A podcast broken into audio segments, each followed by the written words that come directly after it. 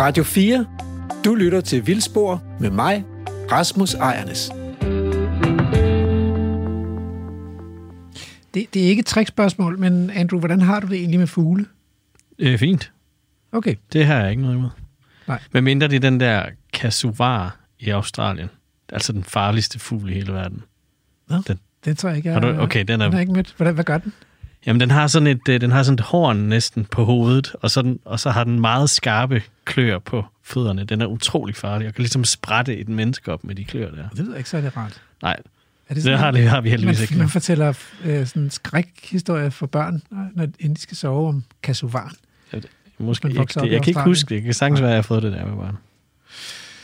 Det, er det er jo ikke alle, der er lige trygge ved, ved fugle, og Hitchcock har ligefrem lavet en, en gyserfilm ja. Ja. ja. fuglene. Øh, Jeg havde en fugledrøm i øh, den her uge. Okay. Ja, det var en meget livagtig drøm med en solsort, som var kommet ind til mig på soveværelset, og som flaksede rundt om hovedet på mig og endte med at sætte sig øh, på mit hoved. Og så skulle jeg jo øh, have den ud, ikke?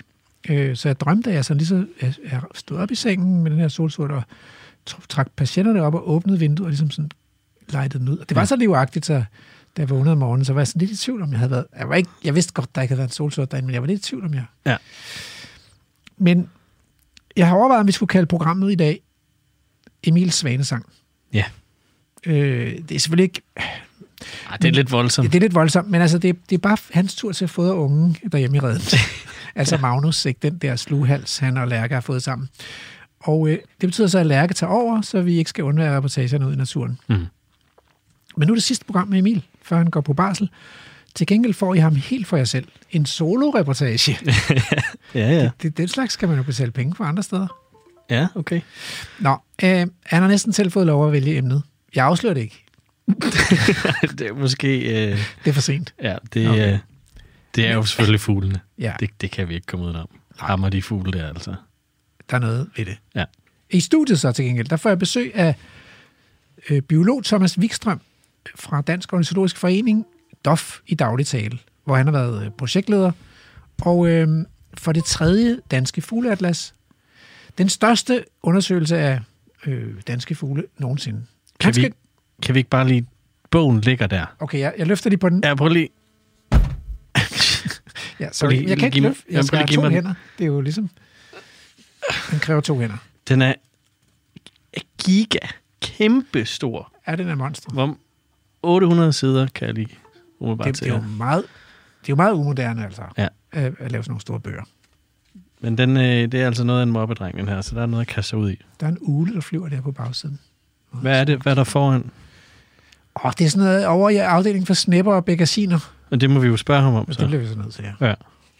Men, øh, men altså, jeg håber, han kan gøre os lidt klogere på øh, indholdet af den der bog, men også hvordan man laver sådan en fugleatlas-undersøgelse der.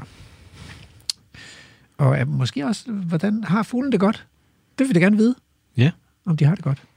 Eller om, om, om det kan være det lidt forskelligt, men så må vi høre lidt om det. Men du skal også vælge noget musik i dag. Det skal jeg. Hver fugl synger jo med sit næb, så det kan være svært at vælge. Er det sådan et udtryk, det der? Jeg har aldrig hørt det før. Ja, det er det. Det er vist bare sådan en kærlig måde at sige på, at der er nogen, der synger bivfalsk. Okay. det skulle være X-Factors motto. Ja. ja, det kan man sige. Især auditions. Men jeg har fundet noget, og det, det binder faktisk lidt en tråd til øh, øh, forrige uges stykke musik. Der var det jo Rolling Stones, Mm-hmm. Wild Horses. Mhm. Så har jeg valgt øh, et nummer af Beatles, der hedder And Your Bird Can Sing, som er mit absolute favoritnummer. Og jeg altså, historien går på, at det handler jo ikke om en fugl her. Det handler om en bird, altså en kvinde. Og det skulle øh, angiveligt handle om Marion Faithfull, som var øh, kærester med Mick Jagger fra Rolling Stones. Og så tror jeg, det handler om, om, om, om hende, altså den her bird her. Så Okay. det, det er nogle gamle intriger, vi får revet op i her. Men det er også et meget, meget fint nummer. Det er mit absolute favorit Beatles-nummer. Det glæder jeg mig til. Ja, så lad os lytte til det, og så på den anden side, så er det altså Emils øh, reportage. Jeps.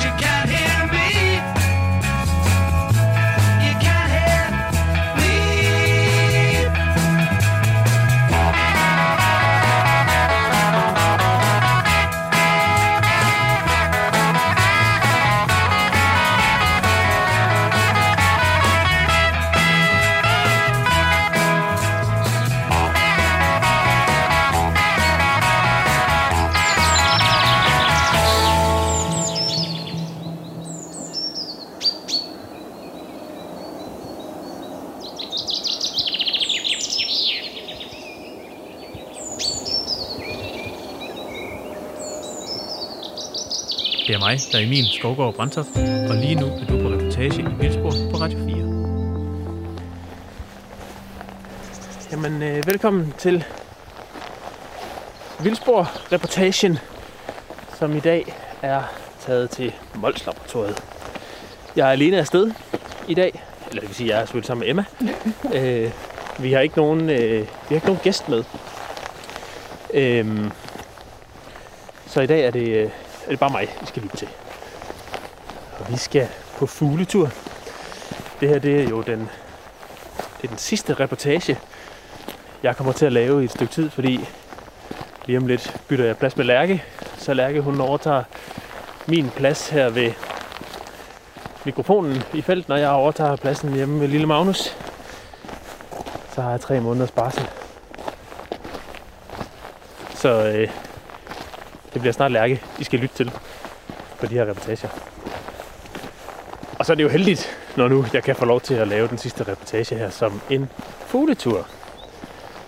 Det siger jeg jo ikke nej til. Men det vi skal i dag, det er, at vi skal simpelthen lige rundt og se herude på Mols hvad vi kan finde af ynglefugle.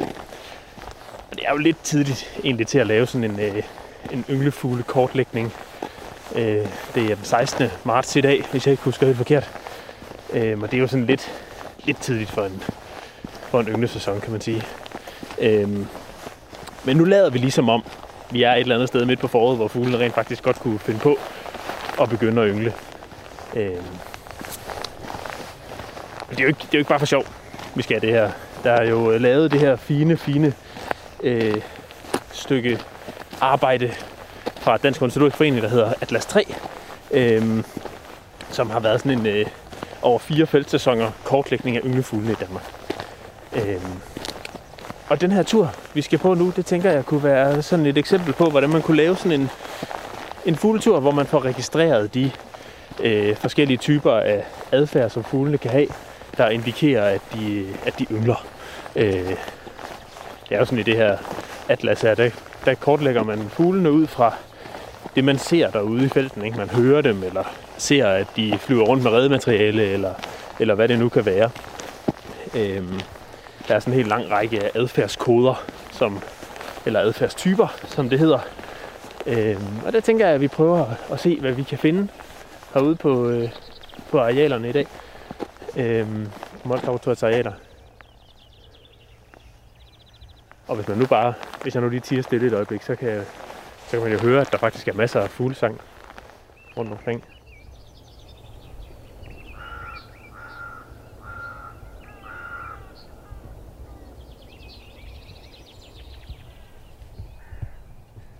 Kan du høre, hvad nogle af dem er? Det kan jeg godt. Der sidder en... Øh...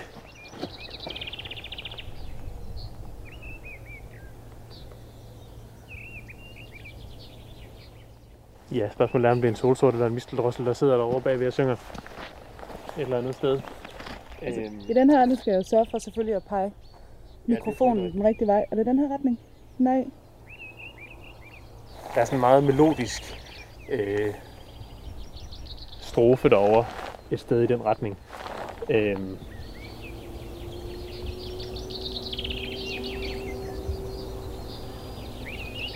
så er der bogfinker, gulspurve, som synger. Bogfingerne sidder og siger, det er det, kan jeg sige det så tit, det skal være. Det er det, kan jeg sige det så tit, det skal være. Mens gulspurvene sidder i træerne og tæller til syv. 1, 2, 3, 4, 5, 6, 7. Vi er jo taget afsted her lige efter solopgang. Klokken den er lidt over syv. Øh, så solen har vel været op en halv times tid eller sådan noget. Og det er, øh, det er et af de bedste tidspunkter på dagen, hvis man skal ud og kortlægge de her øh, syngende fugle. Det, øh, det er sådan, de starter dagen. Pipfuglene, det er simpelthen med, med en dejlig morgensang. Øhm, nu, har de, øh, nu har de klaret sig igennem natten, og så skal de lige op og øh, markere territoriet. Og det, det foregår med sang her fra, her fra morgenstunden. Øhm, ja, men det, synes, det er så skønt at gå og lytte til det her, alt det her lyd, der er. Hvem sidder deroppe? Der sidder en stær og nyder solen. Og det er den helt deroppe i... Uh, Den sidder oppe i toppen af I træet toppen lige her. Ja.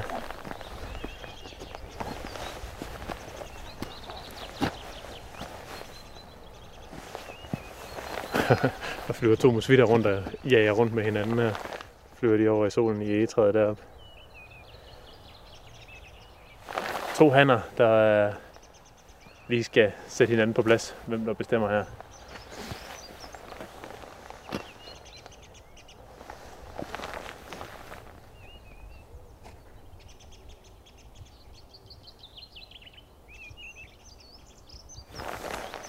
Og nu sidder der i, øh, i et af træerne lige her over til højre, sidder der en lille fugl oppe i toppen, som har sådan en meget hurtig, øh, lidt knirkende sang. Det er... Øh... Skal vi se, om den kommer. Der var den igen derovre. Det er en jernspurv. Egentlig en lille... øh, En lille kedelig brun, grå fugl, som, øh, som ikke gør meget væsen af sig sådan, øh, med farverne, men, øh, men sangen, der har den alligevel fået noget, øh, noget power. Jeg synes, det lyder nogle gange lidt som sådan en, øh, som sådan en, øh, hvad hedder det, en trillebør, der, med sådan et hjul, der knirker sådan. Øh, når man, øh, når man fører de her. Så fører den videre. Det er det næste træ. Jernspurven er en af de arter, som altid er flink til at sætte sig helt op i toppen. Så man også kan se dem samtidig med, at de, at de synger. Det er jo, det er jo rart. Det gør det lidt nemmere i hvert fald.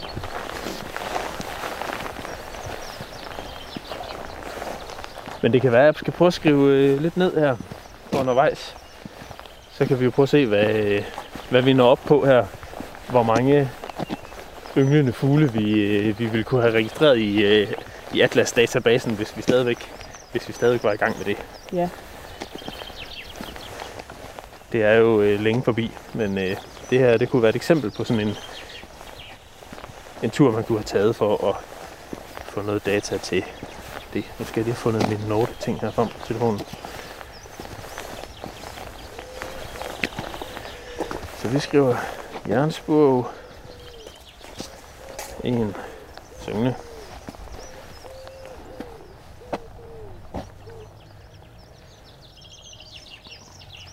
Og vi har hørt bogfinger, og vi har hørt sort, sol, solsorte, hedder de. Og gulspurve.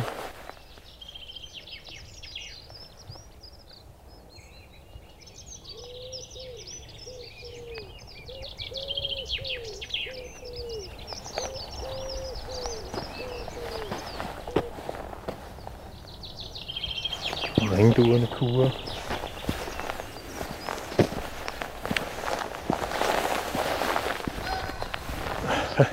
der var lige en fasan, der skrabbede op inde i, inde i gyvelkrattet derinde. Øhm.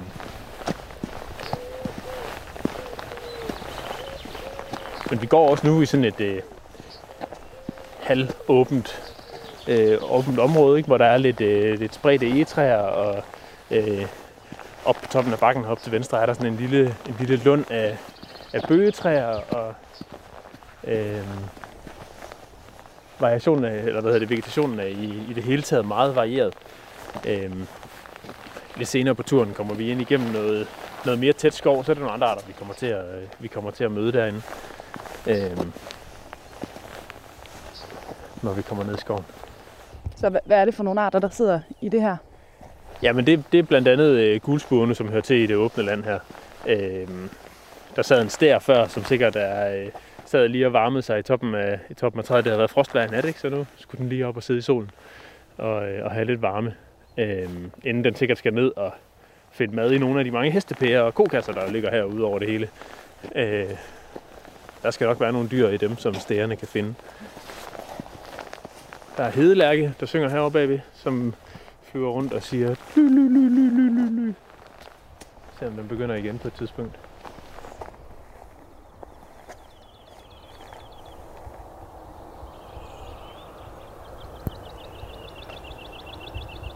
Den der sådan lidt dalende. Ly, ly, ly, ly, ly, ly, ly, ly. Det kan være, at vi lige skal prøve at gå, gå op bagved op og se, om vi kan se hedeværken.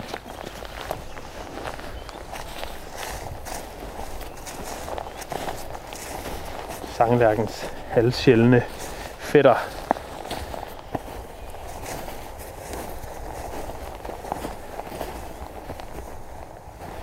Hvor øh, man kan sige, ja, hvis vi komme igennem her, altså man kan sige, at sanglærken er, er en af de mest almindelige fugle i Danmark, øh, som yngler på sådan helt åbent, øh, åbne marker nærmest. De kan yngle på, øh, også på som ret intensivt dyrkede marker, men også steder, hvor der går dyr og græsser og sådan noget. Ikke? Så er hedelærken sådan knyttet lidt mere til, i virkeligheden er, er hedelærke måske ikke det bedste, måske vi komme igennem her, det bedste navn for arten. Altså, der åbner mere, eller yngler mere sådan i, i sådan nogle åbne skove, eller sådan noget busksavanne, som, som man måske kunne kalde det her. Øhm, og altså ikke sådan ude på heden nødvendigvis. Nu hælder jeg lige... Øh, Ja, der der var, lige lige, der var lige lidt mere brumbær, end jeg lige, lige så ud til det første omgang. Sådan der. Ja. Kom vi igennem. Der kommer der. En ringdue. Flyver forbi i morgensolen. Nå.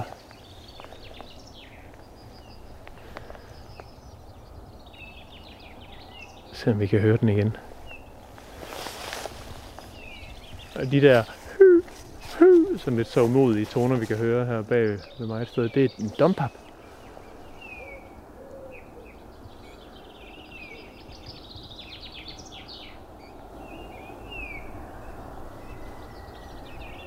Og der var grønspætte, der kalder et sted i baggrunden. Ky, ky, ky, ky, ky, ky, ky, ky,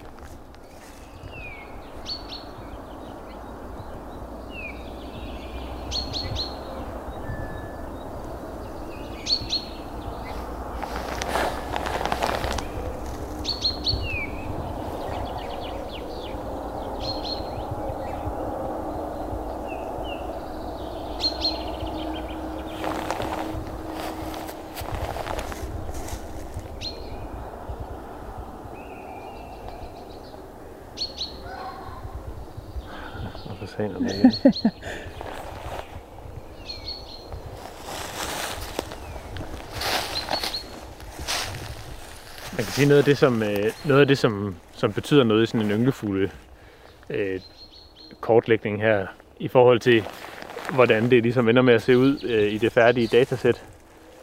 Øh, så er der jo selvfølgelig noget med, øh, hvis, man skal, hvis man skal finde ud af, om det er en sikkert ynglende fugl, eller en sandsynlig eller en mulig ynglende fugl. Det er sådan ligesom de der tre kategorier, som det her øh, datasæt arbejder med, kan man sige. Øh, nu har vi hørt en bogfinke synge herinde. Der sidder en bogfinke og synger herinde. Hvis jeg bare hørte en bogfinke sådan et sted som her, øh, en gang, så vil jeg sige syngende på egnet ynglelokalitet i yngletiden. Øh, det giver en mulig, et muligt ynglefund, fordi den en gang sidder her og synger, så, så er det ikke sikkert, at den yngler vel.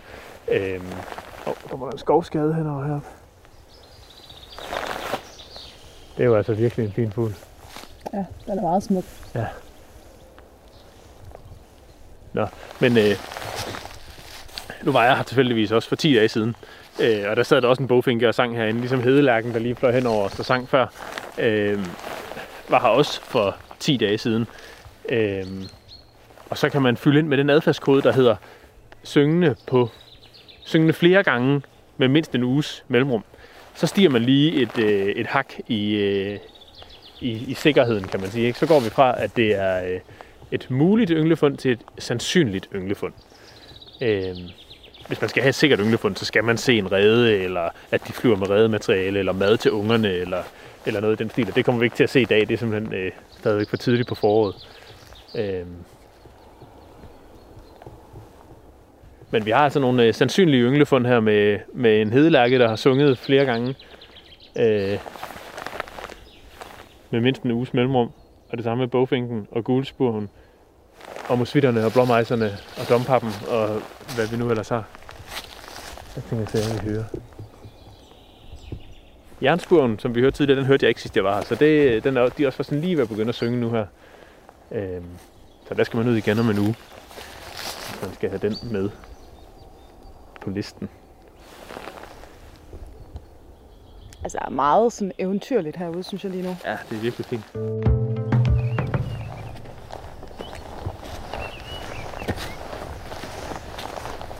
Men sådan nogle forårsmorgener her,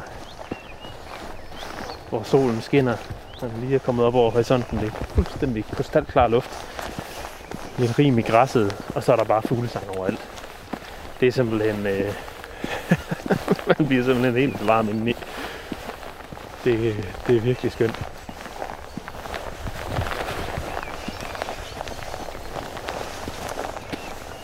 Når nu du skal på barsel, skal du så have Magnus med ud og lave sådan nogle her ture? Øh, altså, øh, det kunne da være hyggeligt.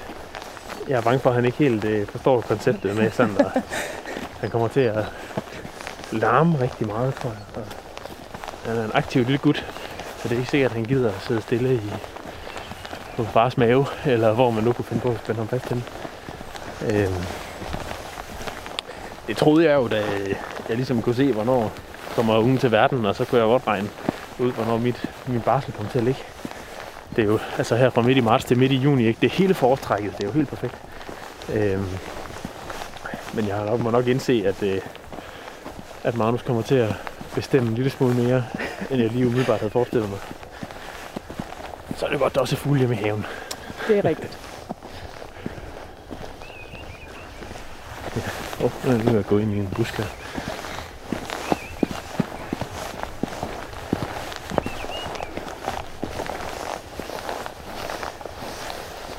Man kan sige, at de fugle, vi, øh, vi hører sådan en dag som i dag, øh, bogfinker og musvitter og blåmejser og guldspurve og sådan noget, og, og nogle, når du kommer ned i skoven her, så er der sikkert flagspætter og spætmejser og træløber og, og den slags. Det er jo fugle, som har overvintret her, formentlig. Øhm, nogle, af dem, nogle af dem kan godt være, være trukket nordpå fra øh, lidt længere nede i Europa. Ikke? Sanglærkerne er kommet fra Holland, eller hvor de nu har overvintret, og hedelærken er, har nok ikke overvintret her, men, men er også kommet, øh, kommet til. Men altså, hvis vi spoler frem til, en, til 1. maj for eksempel, så er det et helt andet lydbillede, der er hernede. Så er grænsanger og løvsanger kommet, og munk og havesanger. Ah, 1. maj er måske lige som, det er lige på grænsen til havesanger. Øhm, men der er masser af sangerne, der er kommet, og der er en helt andet øh, volumen på sangen, når man kommer ud i sådan en skov sådan en morgen i starten af maj. Det er virkelig... Øh, det er ret fantastisk, når alle de der mange sangfugle er på plads.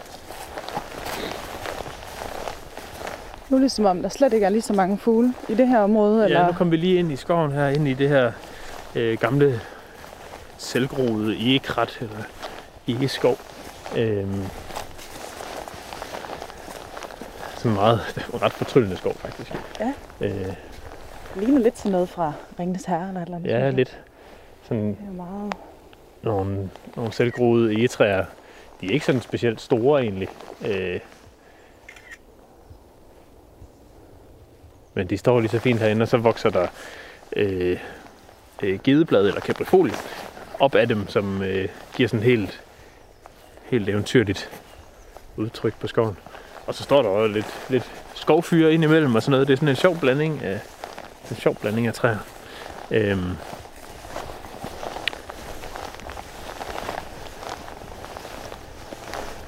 Der plejer at være, der plejer at være lidt mere lyd herinde. Det kan være, at de er nede i den del af, på den del af skråningen, hvor solen den skinner ind nu. For lige at få lidt varme. Det vi kan høre nu er dompapper. De fine, fine fugle, de ser sådan så de ser sådan særligt bløde ud på en eller anden måde. Måske ser hunderne, der er sådan helt fløjlsagtige skær i deres, øh, i deres fjerdragt. Jeg ved ikke, faktisk ikke helt, hvordan man skal beskrive farven på en hundedompap. Øh, hannerne, det er jo den klassiske sådan helt postkasse røde øh, bu og sort kalot. Hunderne har også den sorte kalot, og så har de, øh, så har de sådan et lidt mere ja, sart rosa, lilla, Ja, det er en mærkelig farve. Den må hedde et eller andet.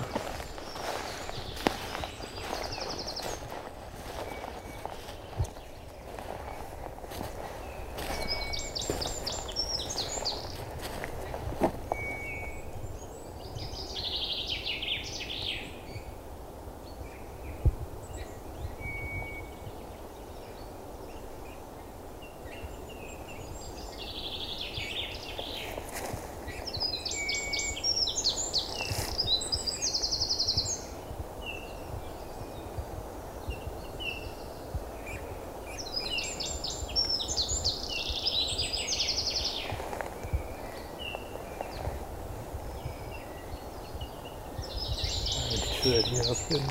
Den flyver rundt om ørerne på dompapperne.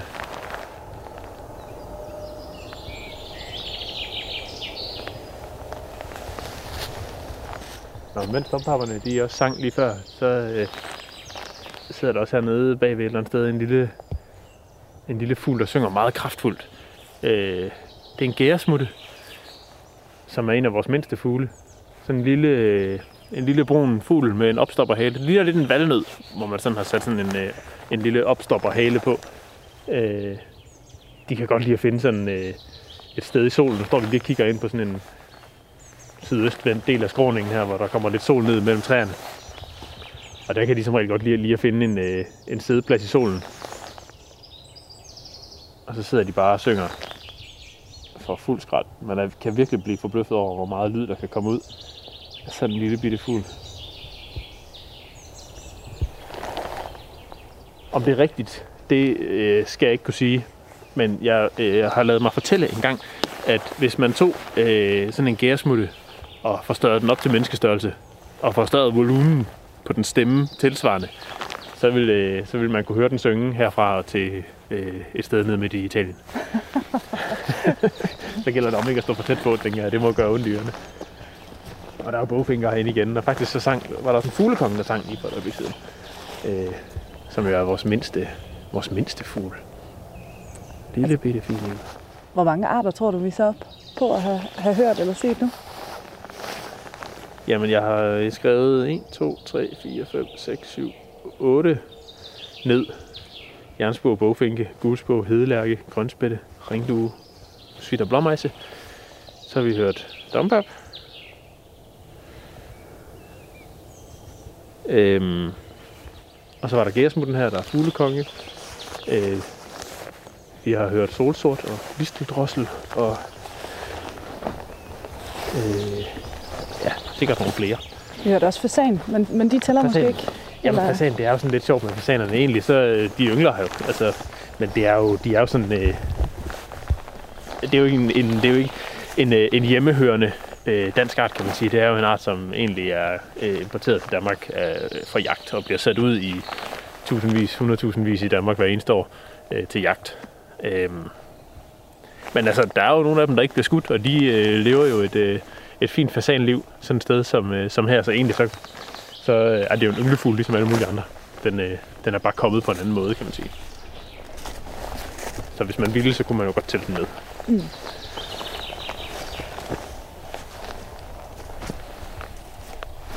Nogle vingeslag fra nogle svaner et eller andet sted ude i det fjerne.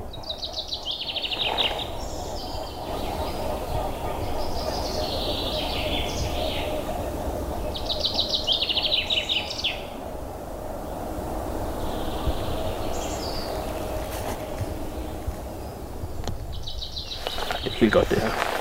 Sådan burde man altid lige starte dagen. Lige at gå ud og gå en tur i skoven og lytte til naturen, der vågner.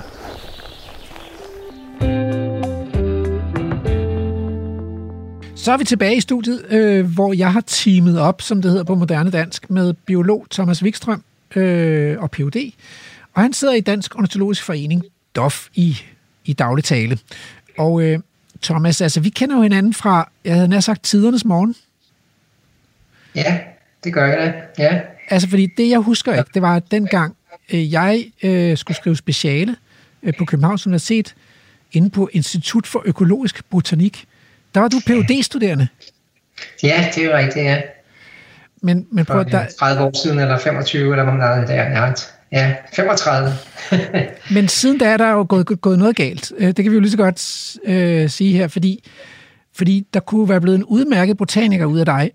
Men nu er du jo øh, altså, nu har du forrådt øh, botanikken og er skiftet over til ja, fjenden, kan man vel ikke sige, men altså fugle, Thomas. Hvad, der, hvad, hvad gik der galt?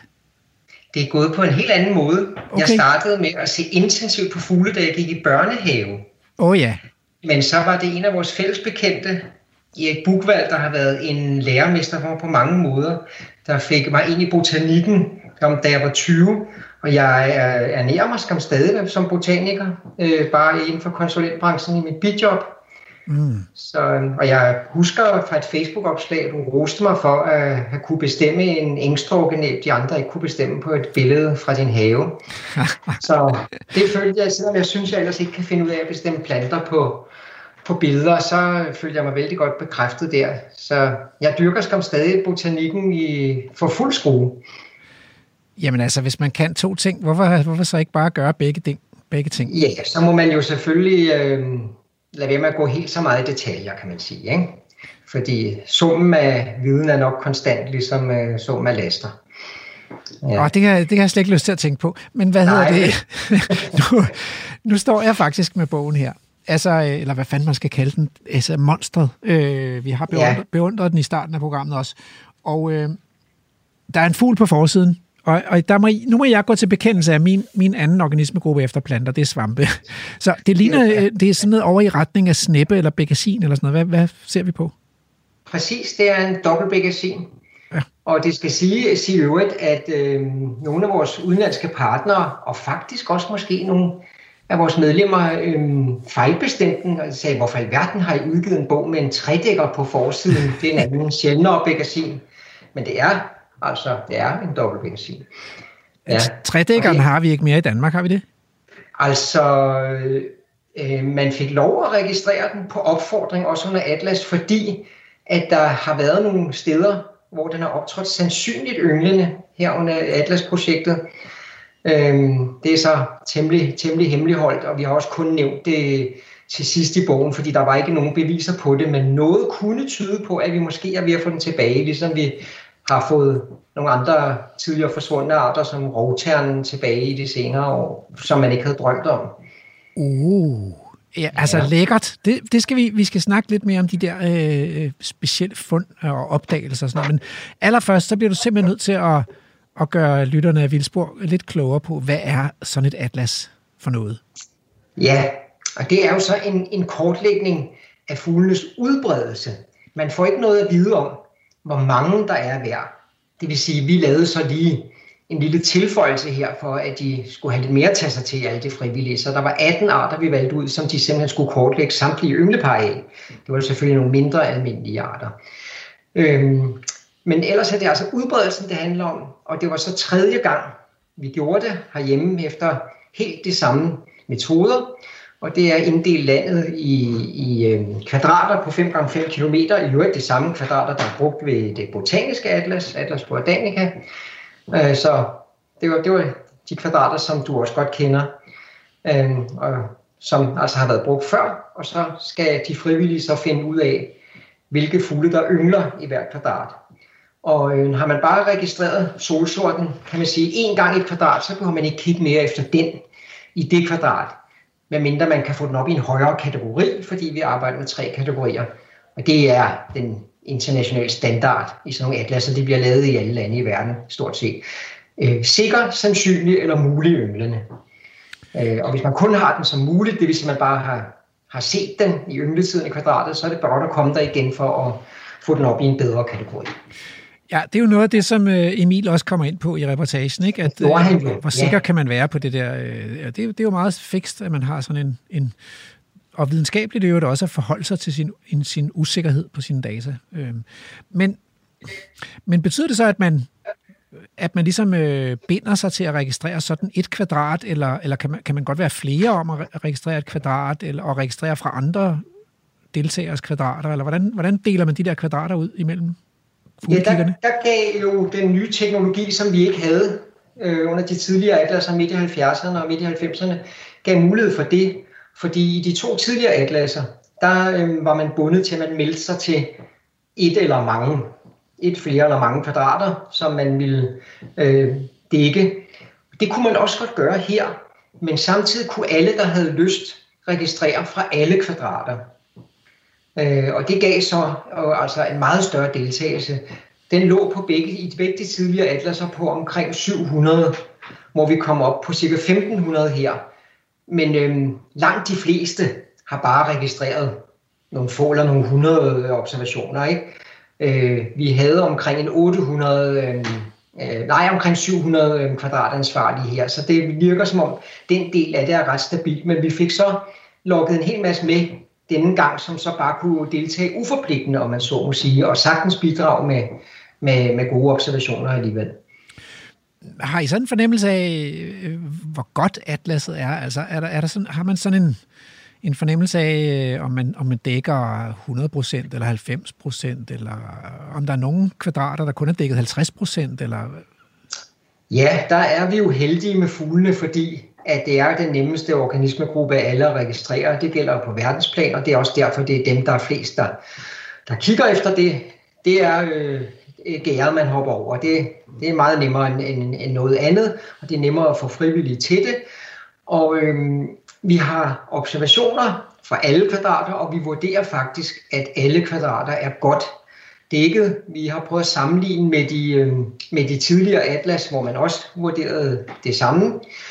Og, øh, og, i, og, og så har vi prøvet at lave en sammenligning med, at, at hvis man kommer op på, på over 80, 90, 80 procent af, hvad der var registreret i de tidligere kvadrater, må man jo tage højt for, at noget kan jo være gået dårligere, ikke? men øh, øh, så var man nok oppe i en, i en rimelig kategori. Og, og øh, det var vi allerede nået i løbet af de to første af, af, af de fire år. Derudover så øhm, gjorde vi det, at vi fra starten sagde, at det skulle tage fire år. Med både Atlas 1 og 2 sagde man tre år, og fandt ud af efter de tre år, ah, vi var ikke helt i hus, vi er nødt til at søge, søge om bevilling til et år mere. Det fik man begge gange. Og så arrangerede man sådan nogle lejre, hvor man sendte folk ud i de hvide pletter på landkortet, så at sige, og fik dækket dem. Her sagde vi fire år fra starten, og så arrangerede vi lejre fra starten, fordi det viser sig, at de der hvide pletter på landkortet, det er de samme. Vi har sådan nogle, i hvert fald ornitologisk ret, hvide på landkortet. Det indre Vendsyssel, det indre Sønderjylland, det vestlige Lolland. Ved ikke helt hvorfor. Øhm, og og øhm, dem, dem sørgede vi for at lave, lave lejre i, hvor vi samlede folk i mindst en uge af gangen fra hele landet, og hvor man så altså gik dem tyndt og registrerede, hvad der var af fugle. Yngle men, øh, men hvordan, hvordan sikrer man så, hvordan laver man godt atlas? Hvordan undgår man, at der kommer fejlobservationer i sådan et atlas? Fordi nu siger du, at du startede i børnehaven, og fuglene er de nemmeste og sådan noget, men altså, jeg- synes, at nogle af vadefuglene godt kan være lidt svære at kende forskel på, og nogle af mågerne og sådan noget. Altså, der er alligevel noget, der er svært, ikke? Jo, jo, det er der, og derfor er vi nødt til at have en meget, meget høj grad af kvalitetssikring, og det gjorde vi altså rigtig meget ud her. Så meget af, er en del af både af vores foreningspolitikere og forskellige højt profilerede andre frivillige har sagt, at det synes de, vi gjorde faktisk lidt for meget ud af her. Fordi vi gjorde det, at øhm, alle de kvadratansvarlige for det første havde også mulighed for at forkaste andres observationer i deres eget kvadrat. For det havde alle jo mulighed for. Ikke? Men det var så en del af at have ansvaret for sådan et kvadrat. Derudover udpegede øh, hver lokalafdeling mindst en validator, som vi kaldte det. Det var noget, vi indførte efter engelsk forbillede. øh, som løbende gik alt igennem, øh, at at der var indtastet af mere besværlige arter netop i deres øh, kvadrater, og havde øh, lov til at, at forkaste det. Man kunne altid diskutere lidt, og den, der havde indtastet, havde også mulighed for, så at sige, at anke det længere op i systemet. Og derudover øh, har vi, havde vi så på det tidspunkt et særligt øh, kvalitetsudvalg for ynglefugle, der også har været en hel del af materialet igennem, plus at vi har været det fra projektledelsens side, og vi sendte det også det hele ud til alle frivillige, der meldte sig til at gå øh, forskellige områder af landet eller udvalgte arter kritisk igennem. Derudover havde vi så for 47 arter. Øhm, det var ikke nødvendigvis de øh, sjældneste arter, men øhm, eller mest besværlige arter, det var mere lidt sjældne arter, som vi er vant til at have nogle koordinatorer for i foreningen, og dem kunne vi lige så godt aktivere igen her. Og de har så også øh, kvalitetssikret funden af deres arter, og de fleste af de folk er, er, er, er temmelig skrappe, både til at bestemme og også til at bedømme andres observationer. Så måske har vi endda fået udludet lidt for meget, når det kommer til stykket, men jeg tør godt sige, at, at jeg tvivler virkelig på, at der er kommet noget med, som ikke er rigtigt. Sådan. Vi, vi, har desværre, vi har desværre nok snart mistet noget på den konto. Okay, men det kan godt være, at det er fornuftigt at være, at være konservativ her. Men, men der er selvfølgelig en risiko for, at, at det også gør ondt, at der er nogen, der bliver såret over at få underkendt øh, deres observationer. Ikke? Og det er vi meget vant til inde i, i Dofia. Ja. Så, så, og især hvis der er noget med, det er min rode, du skal ikke komme der og, og, og finde pirol eller et eller andet. Og der er det jo sjovt, botanikere siger rude, hvor vi siger kvadrat, men øhm, Ja. sådan har det været siden Per Hartwig introducerede ordet rude i starten af Asus Botanica. Vi bruger forskellige termer. Vi prøvede øvrigt at spørge øh, i, i, øh, i det centrale europæiske atlas, som kørte samtidig og har resulteret i en næsten lige så stor bog. Mm-hmm. Øh, det fælles europæiske atlas, der udkom samtidig, og som, hvor vi også har bidraget til, hvad de egentlig synes var det rigtige ord. Og de synes jo så, at kvadrat var jo ikke helt rigtigt, som vi siger altid, fordi hvis man ser på jordens overflade, er den jo ikke flad, den er jo rund, og derfor kan det aldrig være et rigtigt kvadrat.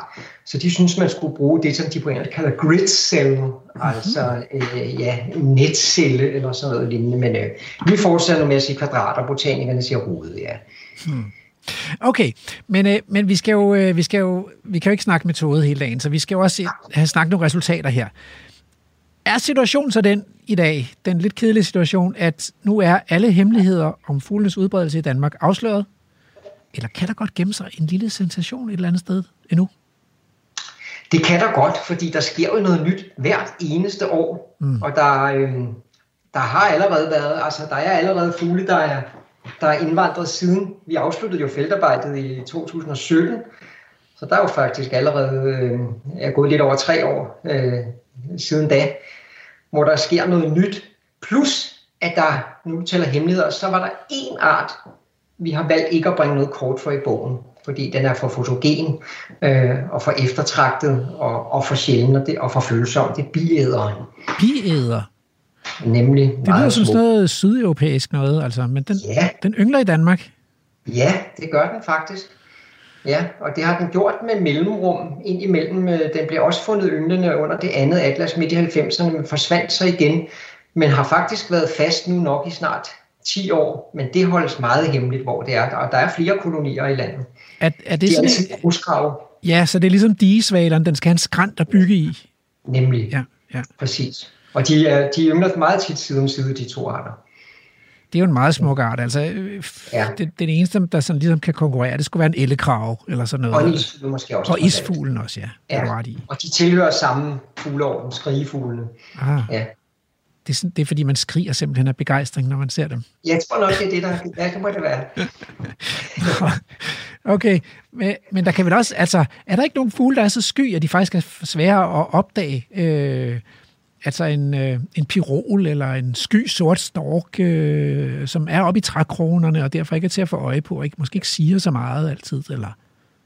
Jo, altså vepsevågen, en sky rovfugl, der gemmer sig i, i trækronerne, og så er der nogle af de her rørskovsfugle, hvor man allerhøjst kan komme til at høre, høre stemmen. Det er der bestemt.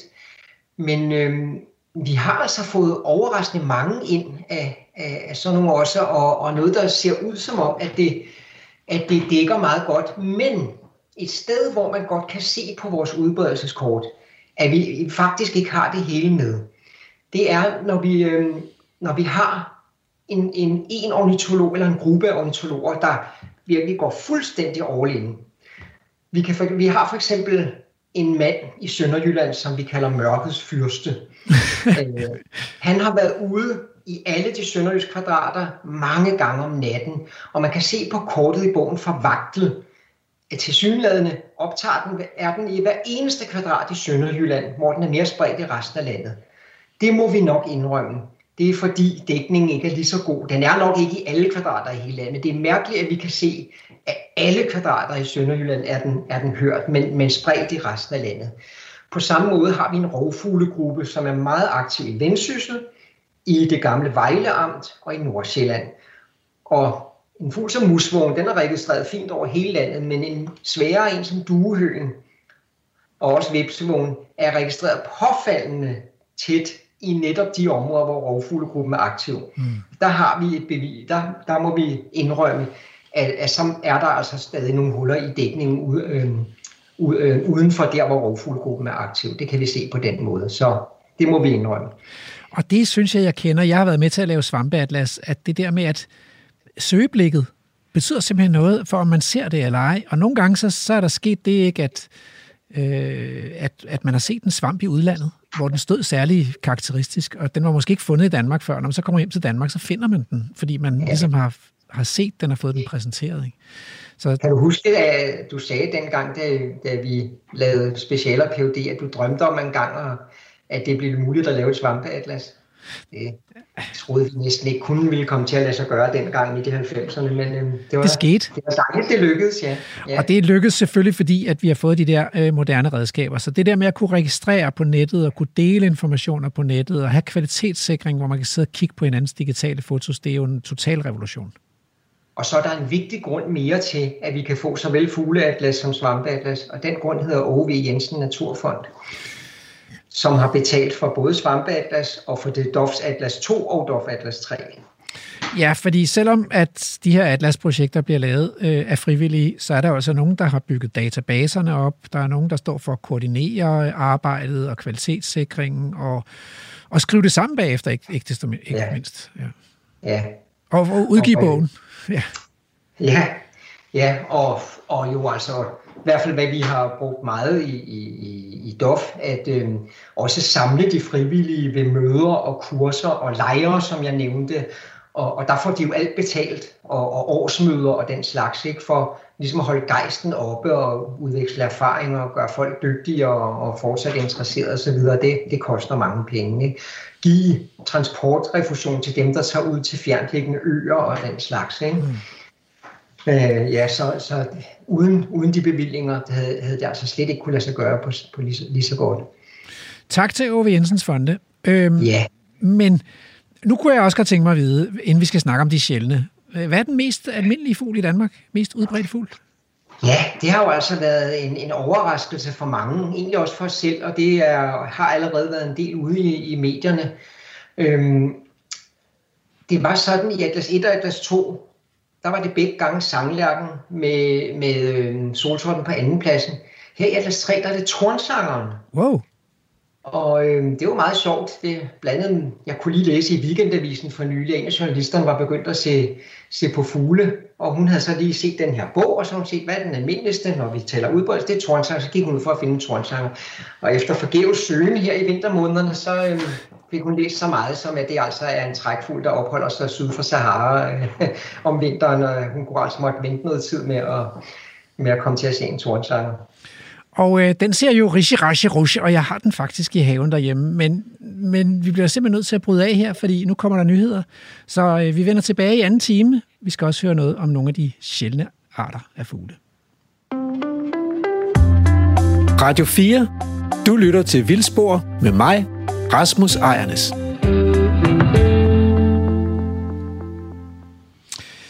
Nå, men altså dengang jeg var med til at lave et svampeatlas, Thomas Wikstrøm, øh, og det, øh, kære lytter, altså beklager meget, ikke? Altså, men vi, det handler om fugle, og øh, det, i dag der har jeg besøg af Thomas Wikstrøm, øh, projektleder på Danmarks historiens største fugleundersøgelse, øh, Fugleatlas nummer 3, øh, som kan gøre os klogere på, øh, hvad man har fundet ud af om de danske fugle.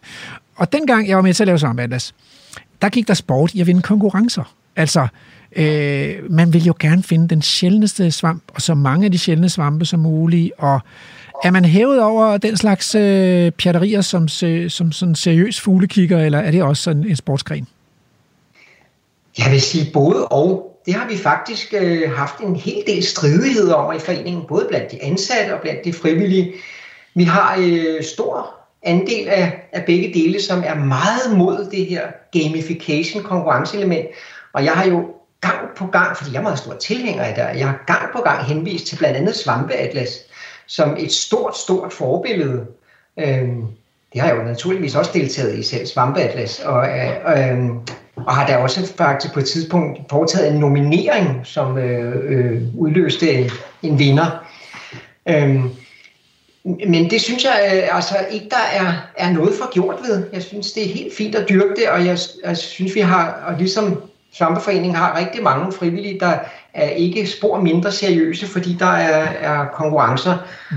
Og øhm, jeg endte med at komme igennem med det til sidst, i hvert fald i de to sidste år. Så vi har haft en hel del kon- konkurrencer. Blandt andet har vi haft på forsiden af, af, af Atlas hjemmesiden, hvor man hele tiden kunne gå ind og se, hvor langt vi var med alle resultaterne, og hvordan så det ud med udbredelsen.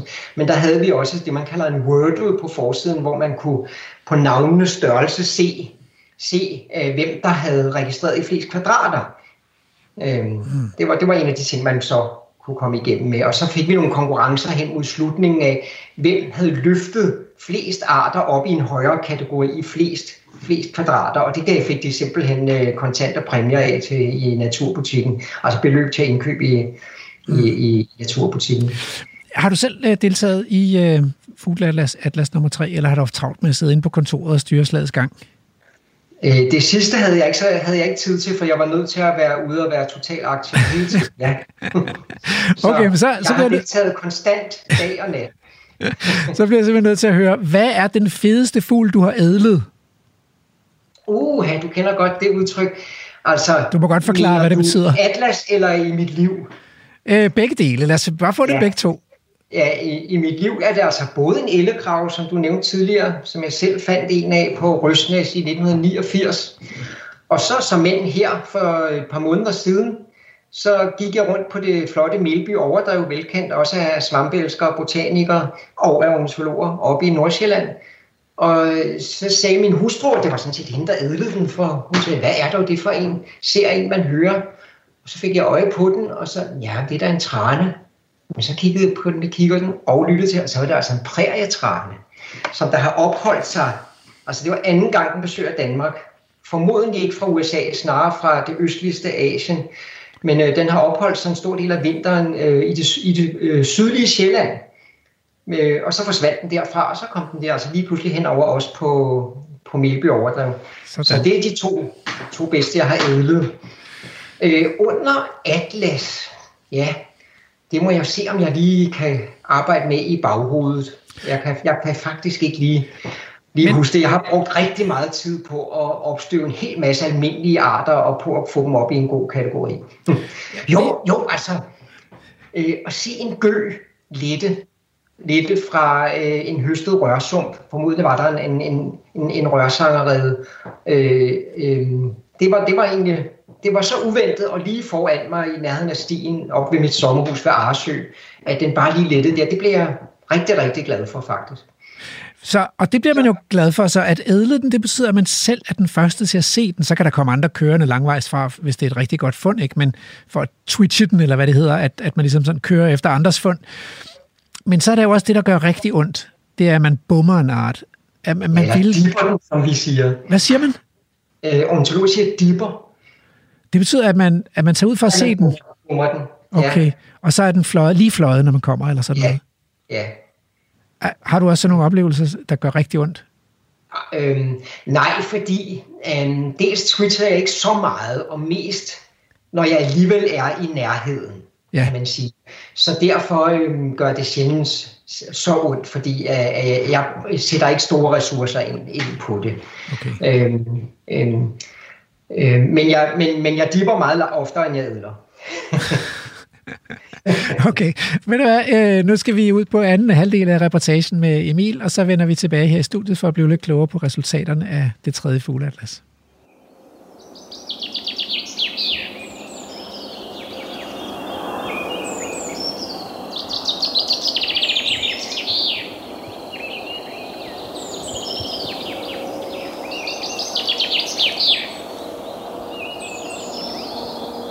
Det er mig, der er Emil Skovgaard Brandtoft, og lige nu er du på reportage i Vildspor på Radio 4.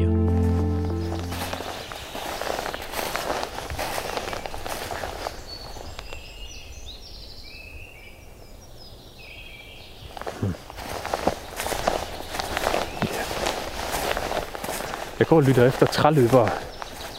Og der var faktisk en... det var så ikke en træløber, men den fætter. En korttået træløber, der sang herover et eller andet sted. Øhm. Nå, men kort, korttået træløber er... Øh, altså træløberne, ja, der er to arter af træløber i Danmark.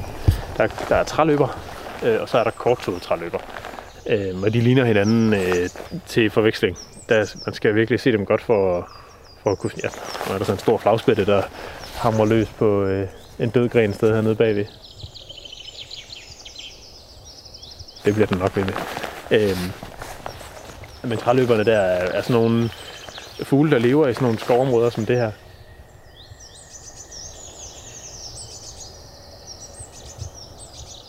Det tror jeg lige før, jeg tror var sortspætten, det der.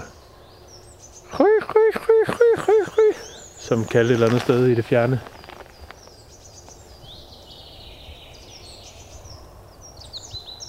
Nå, træløberne. det er svært at holde fokus her. Øh, men træløberne er sådan nogle arter, som, øh, som, som lever af at finde insekter og alt muligt andet i barken. Så de flyver, flyver hen til en stamme, så lander de typisk nede i bunden, og så fiser de op af stammen og piller ind i barken og løfter lidt mos og alt sådan noget, og finder æderkopper og insekter og alle mulige andre smådyr. Når de er kommet et stykke op af, så flyver de hen til næste træ ned i bunden, og så op ad den næste stamme. Og nu tror jeg faktisk, at vi har hørt en, en træløber synge herover på den anden side af stien. Så nu har vi korttået træløber på den ene side og træløber på den anden side.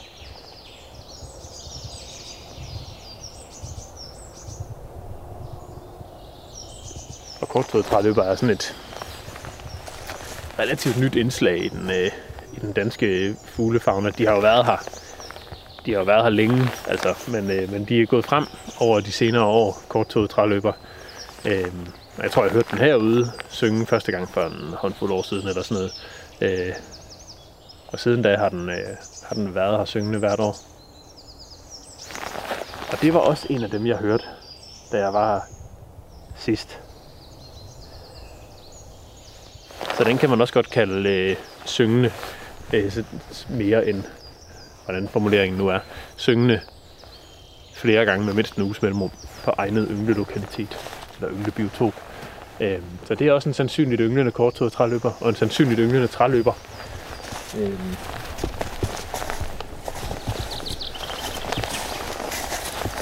Det var meget sjovt, hvis vi lige kan finde en af de der flagspidser der, der sidder og hamrer løs. Der var et træløber igen herinde bagved. Nej, korttået træløber.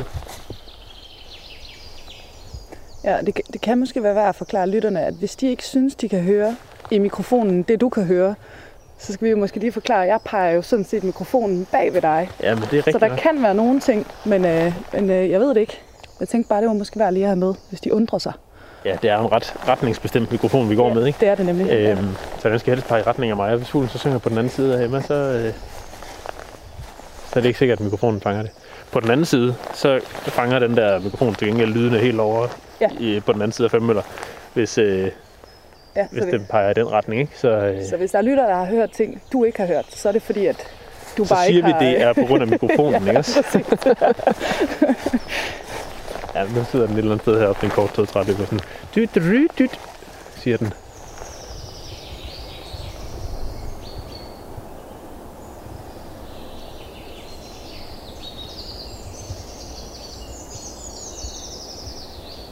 Det var så den, der lige sang der, hvis øh, ellers mikrofonen fangede det, var den almindelige træløber.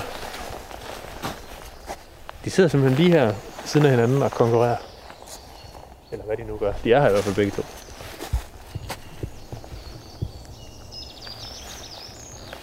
Kort træløber.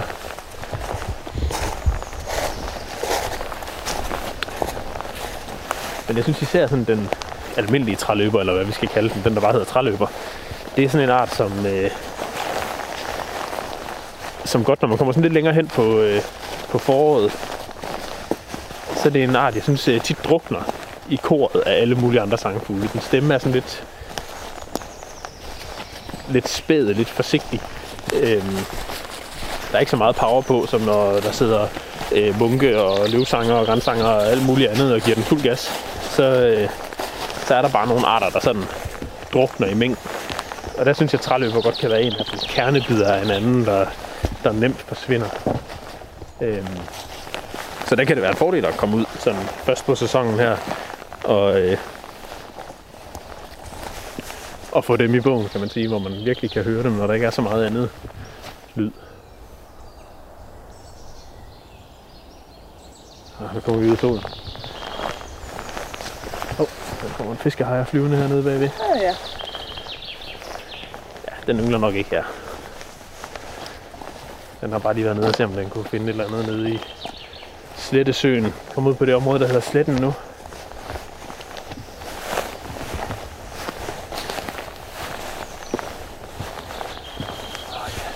Det her det er altså en god plet. Lige her, hvor man kommer ud af skoven, der står de her sådan halvgamle egetræer. Eller halvgamle, det er jo i virkeligheden, for et egetræ er den jo pur ung. Øh, de er vel øh, en 60-80 år eller sådan noget, de her egetræer. De kan blive, hvis de får lov, 1000 år. Øhm, men der står også sådan lidt, øh, lidt halvdøde træer herinde, ikke? Øh, ah, en bogfinger, der lige har sat sig i solen og synger. Og solen skinner ind på, og har altid, næsten altid læ. Og når solen skinner ind på her, så kan man rigtig sidde og, og nyde det. Jeg skulle lige have haft en kop kaffe med til at lige at sidde og øh, have det lidt rart.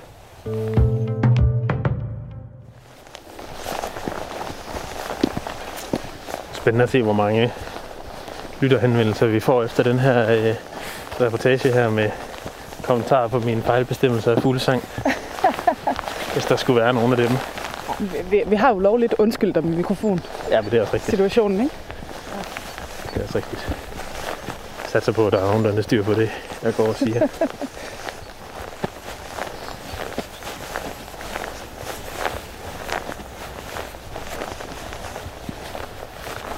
er så fine, de her gamle skov æbletræer her, som sådan er helt... Øh, man kan godt se, at de er vokset op i et system med græssende dyr. Ikke? De har sådan en helt øh, tæt stamme nederst, indtil de kommer op i halvanden meters højde eller sådan et eller andet, så kunne dyrene ikke lå længere. Og så begynder kronen at brede sig ud. Den ser træerne ud her på sletten. Det er ret fint.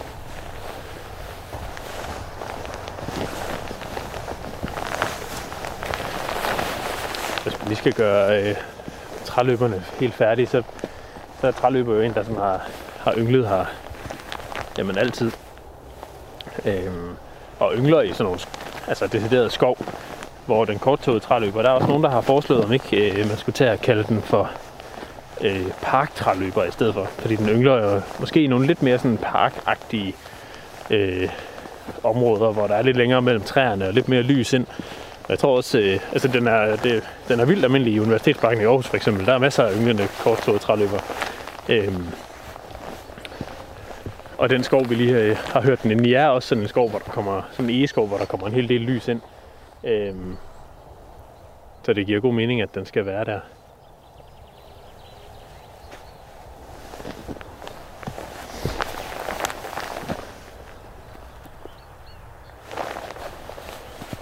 Jeg har nogle gange været heldig, et par gange været heldig at se sortspætte inde i det her skovstykke herinde. For et par år siden, eller ja, tre måske, noget den stil, der var jeg herude en dag. Sådan en morgen i starten af april. Hvor øh, jeg pludselig hørte en sortspætte herinde. Og jeg undrer mig over, at den, en sortspætte kunne larme så meget. Det viste sig at være, fordi der var to. Øh, og de lavede simpelthen noget, som jeg ikke har set hverken før eller siden. Men simpelthen sådan en form for territoriekamp nærmest. Hvor de sad på hver sin side af en træstamme. Sådan en træstamme med en diameter på en 20-30 cm eller sådan noget. En ret, egentlig en relativt tynd træstamme, noget rødel, der står derinde. Og så sad de simpelthen sådan på hver sin side af træstammen og, og dansede sådan fra side til side og kiggede på hinanden rundt om træstammen på begge sider af stammen og kravlede lidt op og lidt ned af stammen og sådan noget. Det, var, det så helt skørt ud, at det stod på i flere minutter. Øhm, det, var, det var sgu ret fascinerende. Så sidder der en guldsbog lige her i toppen af den her ene lige foran os. Lige her. Ah, ja. Den sidder og kalder. Det er Lige før man skulle tage et billede af den. Og jeg har jo taget kameraet med, så må jeg jo selv få brugt det jo. Og den nu vælger at sidde her på 8 meters afstand i det fineste morgenlys. Ej, den er godt nok fin. Ja, den har ikke travlt med at komme væk der. Nej, det er den ikke. Jeg var da lige glad. Det er der lige lidt morgentoilette, der lige skal ordnes.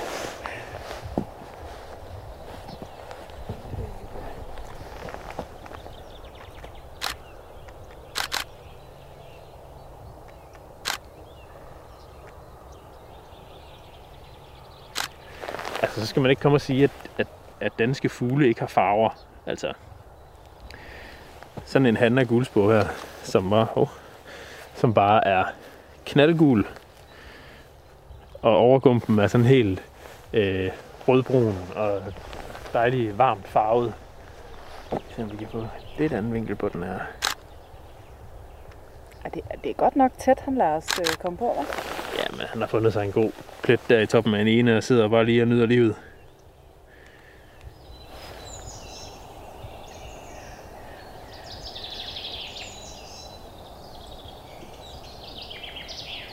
Så er der måske noget sangdrossel eller et eller andet herinde.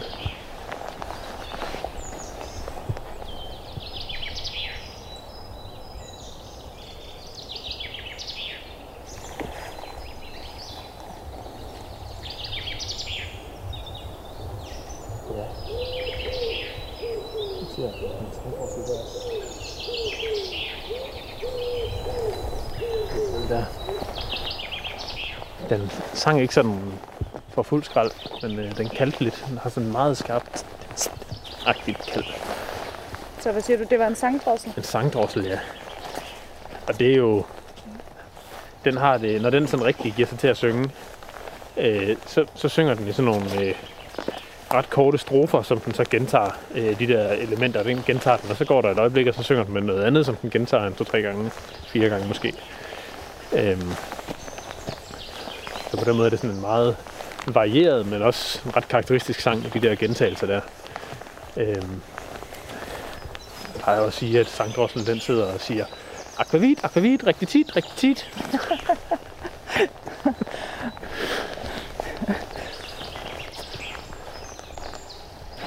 Eller noget i den stil. Noget andet, der også er, der er også er sjovt, nu, nu hørte vi også sortspætten tidligere. Øh, eller hvad jeg tror var sortspætten i hvert fald. Den var lidt langt væk. Øhm, men de hakker jo også huller i træerne hernede i skoven, og længere op i skoven her bagved er der også et gammelt sortspættehul. Og det bliver jo til øh, boliger til alle mulige andre fugle. Øh, når de sortspætterne de flytter ud, øh, de bruger sådan et redehul et enkelt år, og det gælder jo også for stor flagspætte. Øh, og nogle gange laver de flere huller på et år, sådan, så der ligesom er noget at, at vælge imellem for de kredsende hunder. Øh, men det betyder jo så, at der bliver boliger til rigtig mange af de fugle, som yngler i huletræer, men som ikke selv kan lave hullerne. Øh, det er alle mejserne for eksempel. Øh, og det er spætmejser, de kan måske godt lidt selv, men de kan også godt finde på at tage sådan et, et, et, et hul, der er lidt for stort, så murer de det lige til. Så samler de mudder og laver sådan en lille mørtel ting, og så øh, murer de kanten til, sådan, så den passer til en spætmejse. Øh, og ikke til fugle, der er større. Men i sortspættehullerne, sortspætten er jo øh, den største spætte, vi har. Og, øh, og den laver store huller. Så der yngler alliger for eksempel, og hulduer og øh, den slags ting i, øh, i nogle af de huller der. Og stærerne kan rigtig godt lide de her spættehuller. Øh, der er jo nogle gange at være sådan, at når man spørger folk, hvor tror du stærerne de yngler, så svarer de i stærekasser. Og det er jo ikke sådan helt den, det naturlige sted at yngle for en stær. Det er jo bare en substitut, og det samme er øh, de der øh, øh, kasser, vi sætter op til mejserne. og. Det er jo bare øh, erstatning for de naturlige levesteder, som vi har fjernet i vores rationelle skovdrift. Øh, hvor øh, døde grene og huller i træer er, øh, ikke er så godt for, øh, for, for høsten, kan man sige. Øh, men sådan nogle steder som her, der er pludselig stære, der yngler i en skov, som her, hvor, øh, hvor der er masser af spættehuller, de kan bo i. Øh, det er ret fascinerende at opleve. Måske når vi lige kommer et par uger længere hen omkring, omkring 1. april, så, øh, så er der virkelig meget liv hernede i det her stykke her.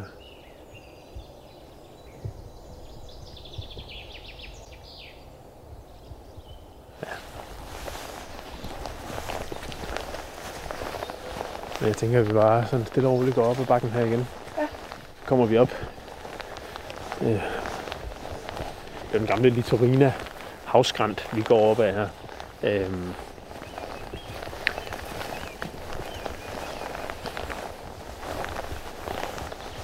og øh, den del, vi gik ned af før, var meget domineret af de der selvgroede egetræer.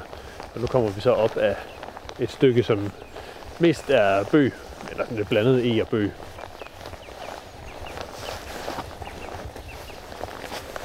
Der er også et stort hul deroppe.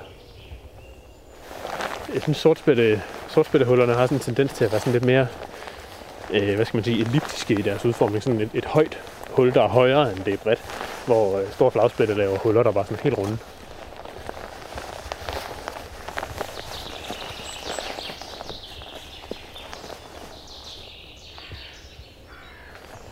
Lige hernede foran hvem så der en lille fuglekonge rundt. Hvor er det der lille bøgetræ der? Er der også ret tæt på? Ja. Der er lidt mørkt herinde mellem træerne, så den tror jeg opgiver at fotografere. Men øh, de har jo bare mega travlt. Det var også fuglekongerne, som øh, hvad hedder han, øh, Thomas Bjørnebo Berg fortalte om, da vi var i Svanninge Bjerge med ham og tale om, hvad dyrene laver om vinteren. Der snakker vi også om, øh, om fuglekongerne. De har travlt. De skal spinde mindst, mindst en bladlus, helst flere i minuttet i nærmest alt deres vågne tid for at holde dem kørende igennem vinteren. Og det er jo lidt utroligt, når man kigger rundt i sådan et landskab her, så tænker man, hvad, men er der overhovedet bladlus? Men øh, vi kan godt finde dem. Åbenbart de her fuglekonger.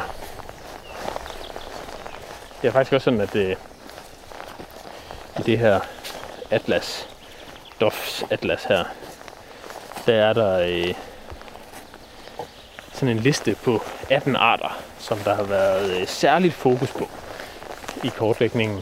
Øh, fordi man øh, dem vil man gerne følge særligt tæt, lige præcis de her 18 arter her. Nogle er nye indvandrere, og nogle har man ikke sådan helt styr på, hvor mange der egentlig yngler os med. Så der har været gjort en særlig indsats, og nogle af dem er øh, for eksempel sortspætten, som, øh, som vi talte om før. Øhm, og så er der også sådan en art som rødtoppet fuglekonge, som, øh, som også har taget Danmark med storm. Øhm, den, er virkelig, den er virkelig også gået frem over de seneste 10 år. Øh, så det tænker jeg også øh, data fra Atlas-undersøgelsen afspejler, at der lige pludselig er mange rødtoppede fuglekonger, der yngler rundt omkring. Men det er sådan stadig lige det tidligste for, at de, øh, at de ankommer. Jeg har ellers for et par år siden hørt den synge lige her, hvor vi står nu. Herinde i skoven. Men det er nok lidt for tidligt.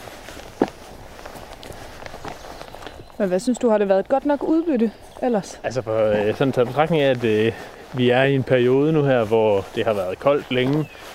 Øh, det er sådan øh, nordenvinds strømninger, der ligesom øh, dominerer vejrbilledet. Og Det er jo skønt hver dag. Øh, men den luftmasse, vi befinder os i, den er stadigvæk sådan en kold luftmasse. Det betyder, at der er mange af de trækfugle, som øh, nogle gange er ankommet på det her tidspunkt, som øh, stadig venter nede sydpå.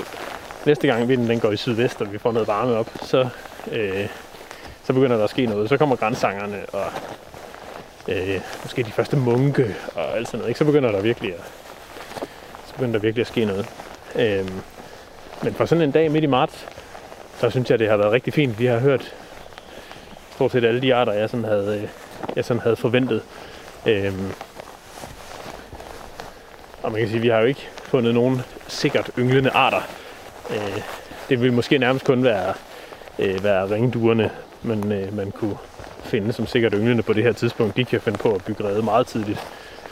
Øh, men ellers så, øh, så skal man lidt længere hen på året for at finde øh, redder og for at finde, for at finde unger eller forældre, der, forældrefugle, der flyver med, med mad til ungerne. Så vi har fået nogle mulige og nogle sandsynlige ynglefund, og det, det, er, det er nok det, man kan forvente på den her tid af året.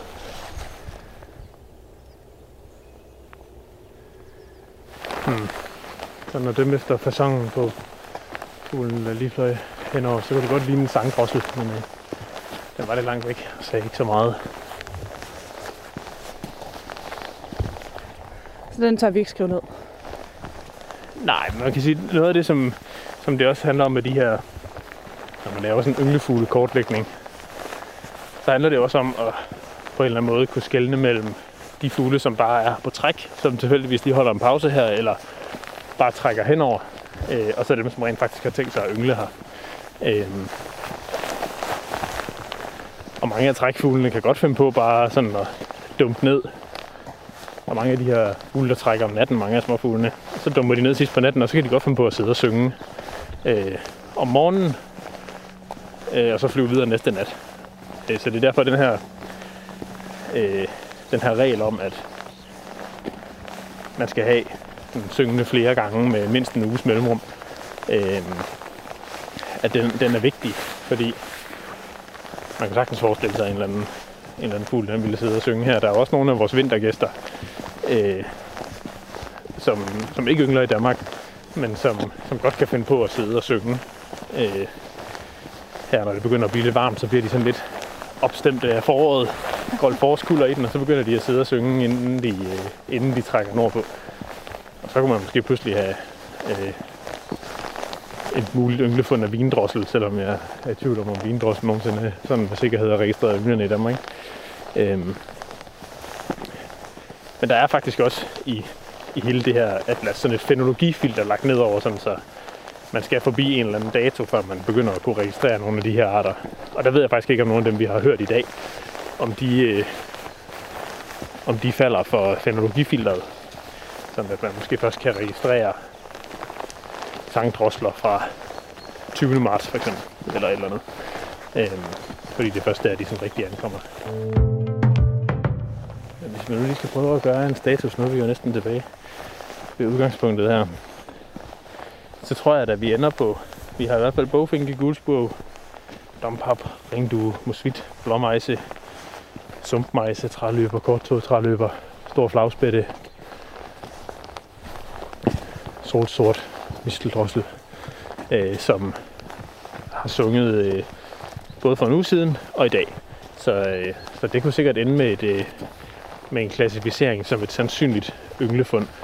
Øh, og så var der jernspurven, der sang for første gang, og sangdrosselen, vi næsten hørte synge nede i skoven, øh, som, som mulige som mulige ynglefund på den her tur.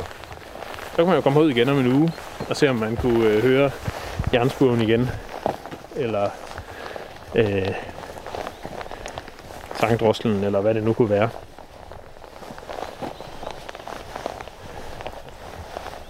Og få dem lavet til et sandsynligt ynglefund, kan man sige. Så bliver du nødt til at tage herud med Magnus. Ja, det er rigtigt nok. det er rigtigt nok. Nu er Atlas-perioden jo heldigvis overstået, så der er ikke nogen database, hvor jeg kan taste det her ind til det her, lige præcis det her projekt i hvert fald.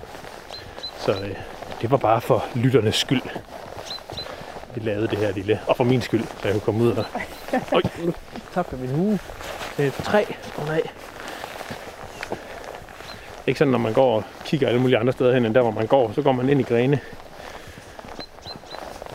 På med hugen igen. Det er nødvendigt. Selvom solen skinner, så er det lidt koldt her ved skyggen, hvor vi går nu. Åh ja, men det var en dejlig tur, Ja, det var det. synes jeg. Og nu er vi næsten tilbage i Molslaboratoriet, der er lige 100 meter. Så man ikke vi bare skal øh, sige, det var det for den her gang. Vi fik øh, hørt og set lidt fugle, og talt lidt om ynglefuglekortlægning.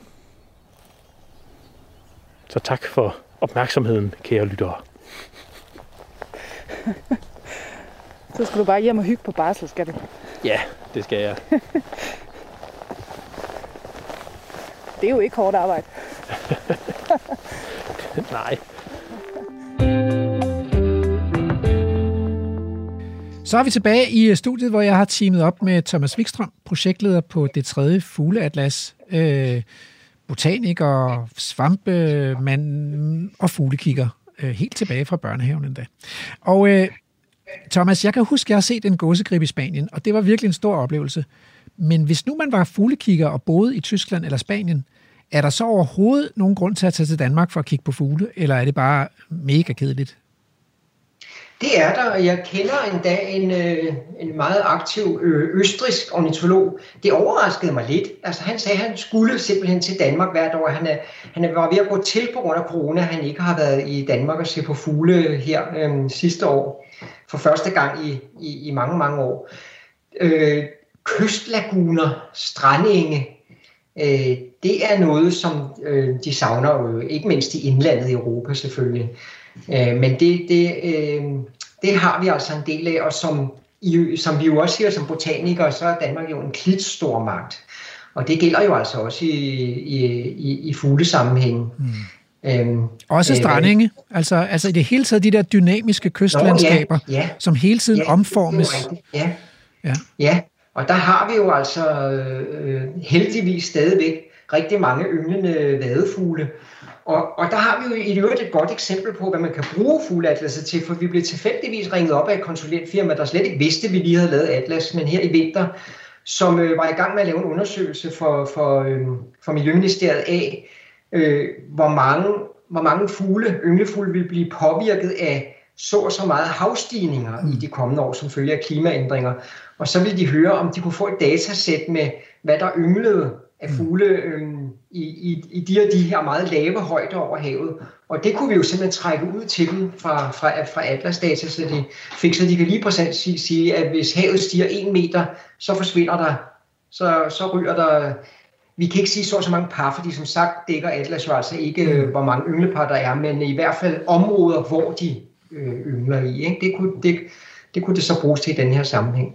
Men, men den grund er der til at tage til Danmark, øh, absolut for at, at, at komme og kigge på ynglefugle. Så har vi også nogle rigtig gode træksteder, men det er en helt anden historie. Ja, øh, må ikke vi laver et trækprogram en dag? Det, det skulle undre mig meget, når vi har, vi har Emil øh, øh, Brættoft i, Ja. i redaktionen også her. Så.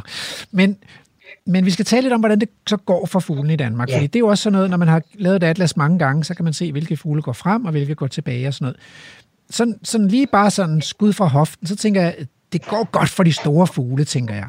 Øh, fordi altså, ørnene og gæssene og tranerne og men holder det stik? Er det sådan en, kan man sige, at de store fugle, svanerne, Ja, altså, øh, ja, man kan godt sige det som en rettesnor, og så er der jo altid undtagelser. Her kan vi tage den sorte stork, mm. som forsvandt i 1953, og så blev den faktisk medtaget i det andet atlas, som at den var genindvandret, men øhm, de data har vi forkastet i dag, og mener, at det var fejlagtigt. Og i dag er der konsensus om, at den sorte stork ikke har ynglet i Danmark siden 1953. Det kræver altså, at vi skal have større, vildere skove, som du jo også mildest arbejder for, og mere vand i skovene eh, også. Mm. Værdrabet skov vil være det første sted, den kom, kom tilbage, for den har det sådan set fint stadigvæk syd for Danmark. Men der er bestemt noget om, det store fugle går det generelt godt for, med undtagelser. Hvid og sort stork er, er lidt smertens børn her. Øh, Ja, faktisk også hvidstov, ja. Ja. ja. Selvom den øh, nu pludselig var tilbage med hele syv ynglepar sidste år. Okay. Ja. Dejligt. Og det er en ændring siden Atlas, fordi vi havde ikke mere end øh, tre, yngle, tre kvadrater, og ja, tre ynglepar under Atlas som det højeste. Men øh, der er allerede sket noget siden da. Men, men hvem er så ellers øh, vinder og tabere her i vores tid? Altså, øh, jeg, jeg ja. Tænker jo, altså, der er kommet mere, der er kommet mere skov i Danmark, hvis man ser det i et langt Ja. perspektiv. Flere buske og flere træer i det danske landskab. Det må jo være nogle fugle, der godt kan lide. Det er simpelthen så udpræget en tendens, som vi også skriver om i et af de tværgående analyseafsnit i bogen, at skov, de almindelige skovfugle, mm. de er gået voldsomt frem. Mm. Øh, og, og de gik også lidt frem fra Atlas 1 til Atlas 2, men meget mere nu. Der er en lang række fuglearter tilknyttet skov. Dumpap, kernebider, halemejse, natugle øh, og mange flere, som nu har erobret hele landet, mm. stort set. Så ikke bare der, hvor der er kommet mere skov, men også alle de levende hegn og alle de øh, mere modne træbevoksninger i haverne omkring gårdene. Altså mange af de arter, vi taler om her, de manglede stadigvæk helt i store, i det meste af Midt- og Vestjylland, stadigvæk midt i 90'erne, men er nu faktisk over det hele. Så de almindelige skovfugle øh, er store vindere. Men så har jeg lige et foto her. Jeg vil se, om jeg kan prøve at vise dig det på skærmen her. Så må jeg beskrive det for lytterne her. Er, det danske landskab for, for lidt mere end 100 år siden? Ja, Altså, det er selvfølgelig fra et randmorænelandskab øh, øh, i Mols, på Mols, men altså, der er jo ikke, der er ikke et, nærmest ikke et strå, og der er øh, ingen buske og ingen træer, altså måske en lille lav øh, vindblæst enebærbusk eller sådan noget. Det er virkelig et intensivt udnyttet landskab. Det glemmer vi nogle gange, når vi, når vi taler om det intensive øh, landbrug, vi har i Danmark i dag, at, at dengang, der var det bare barberet landskabet. Ja, ja, og øhm, altså rigtig mange øh, fugle har, har haft det rigtig svært der.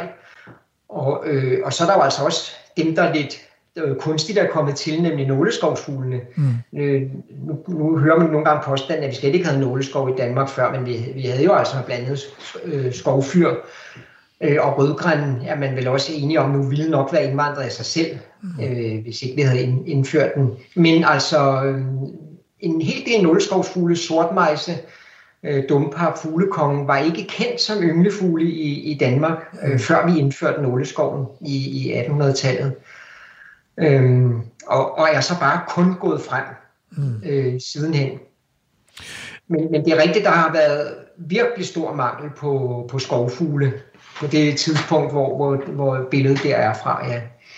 Så tænker jeg, at vi også godt lige kunne gøre et ophold ved Agerlandet, ikke? fordi øh, det er måske så en mindre positiv historie, i hvert fald hvis jeg tænker på lærker og stager og ærehøns og viber og sådan noget.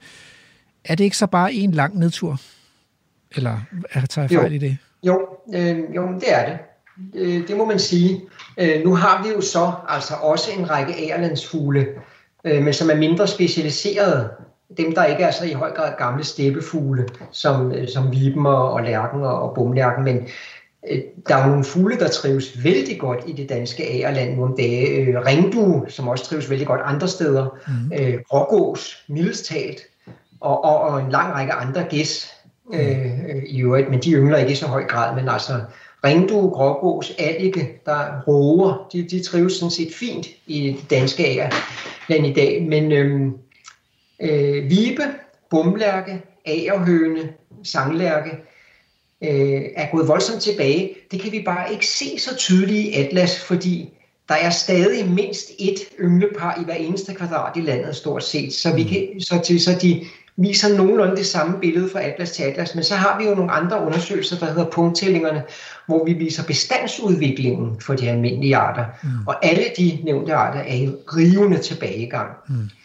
Når vi så går over til de mere sjældne åbenlandsarter, som øh, trives på, på heder og klitter og øh, enger osv., vi kan tage bynkefuglen, vi kan tage dobbeltbækkersinen, så kan vi også godt se i Atlas, at de er i tilbagegang. Engpiber også, fordi der- er tilbagegangen så kraftig, øh, at, at øh, de, er, allerede- de er faktisk forsvundet fra mange kvadrater fra Atlas 1 til 2 til 3.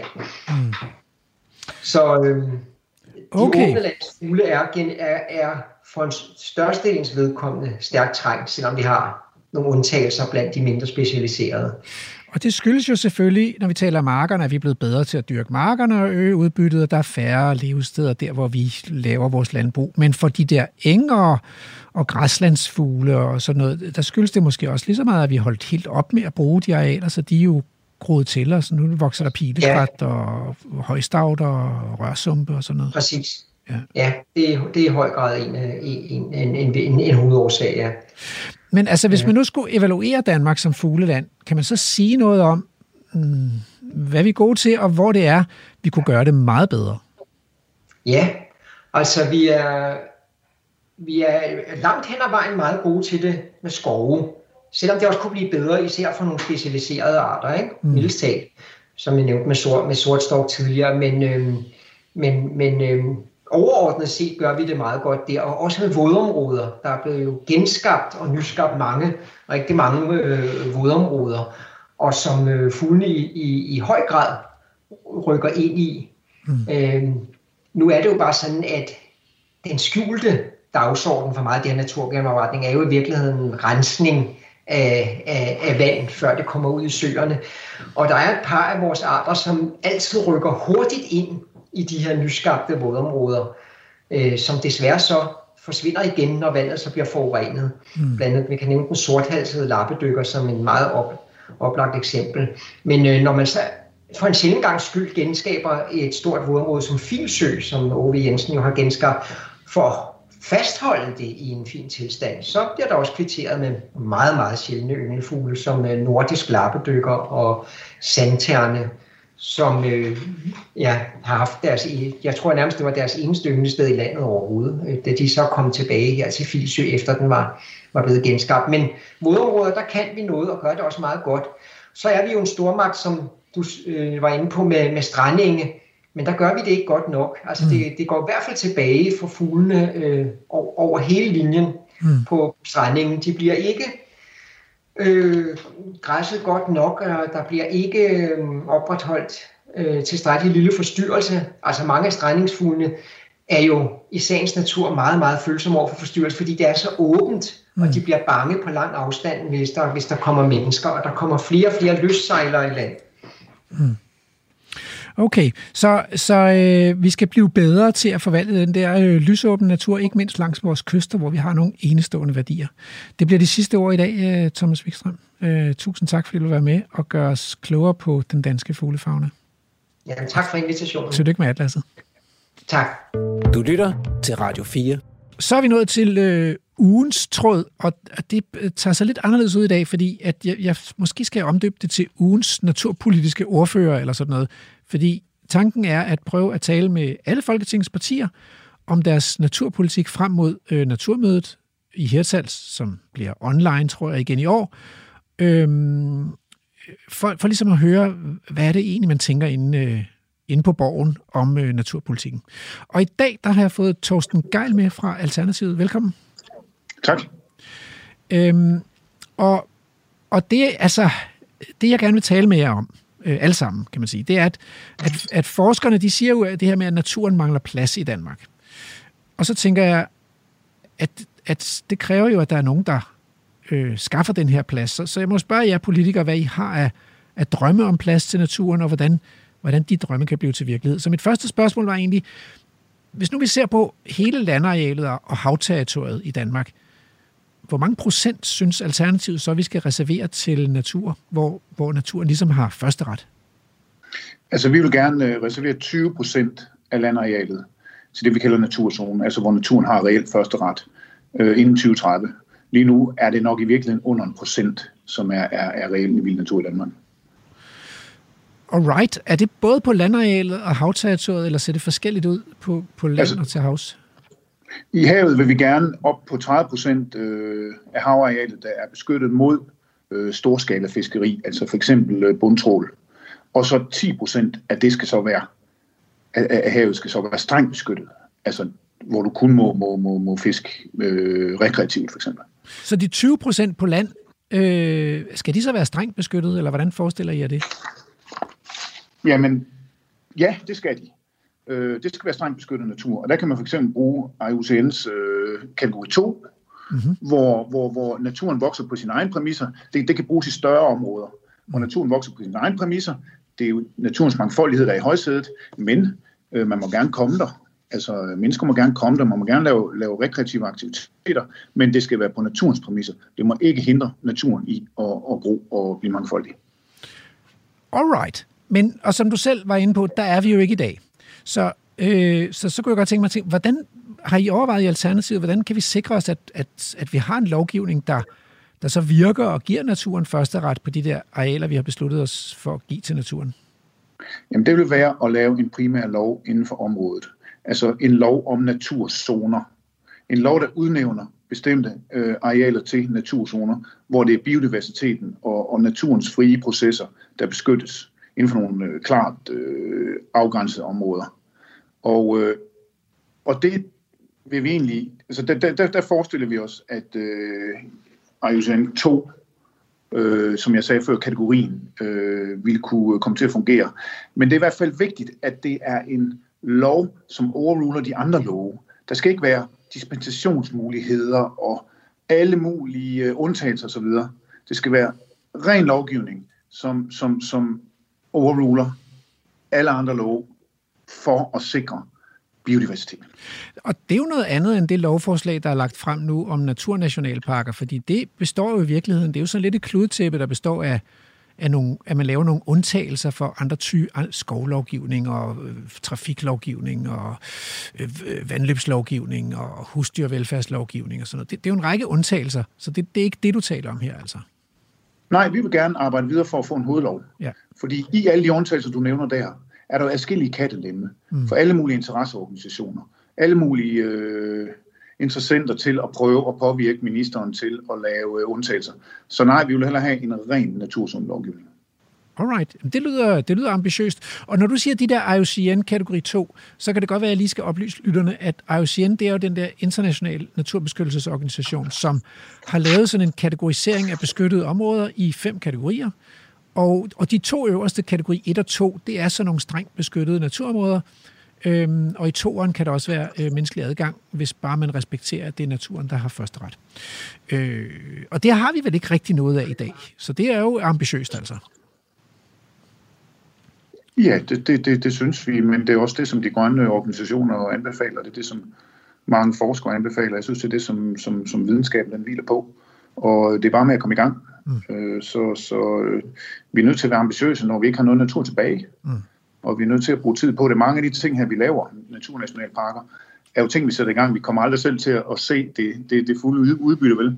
Mm. Men øh, det er jo nu, vi skal i gang, og vi skal være ambitiøse, hvis, hvis vi skal gendanne øh, en betragtelig del af Danmarks vilde natur. Men, men kan vi, altså på en måde er det jo noget, vi mennesker skal undvære. Altså selvom vi får nogle glæder ud af det, så skal vi jo undvære den der plads. Vi kan jo ikke dyrke landbrug og skovbrug og, og, og bygge boliger og hoteller og veje og sådan noget, øh, hvis vi sætter pladsen af til naturen. Altså, kan man finde 20 procent af det danske landareal, uden at, øh, uden at vi går falit eller skal lide nød? Altså, vi starter jo med 15 naturnationalparker, og så starter vi med at lave 75.000 hektar statsskov om til urørt skov. Det er i hvert fald de første procenter. Og så skal vi have nogle ordninger, der for eksempel gør, at man kan omlægge landbrugsstøtten, sådan at lodsejere kan opnå støtte for at udlægge arealer til naturzonen, for eksempel med genopretning af, af naturlige processer. Mm. Man kan også forestille sig, at det skal udløse fritagelse for jordbeskatning, hvis jord indlemmes i naturzonen. Så der skal jo være, vi er jo nødt til at, at, at finde den jord rundt omkring, og der er vi også nødt til at, at lave nogle øh, ordninger, som, som er lukrative for landbruget i forhold til, og, og også for de private jordejere, i forhold til at komme ind under, under naturzonekategorierne.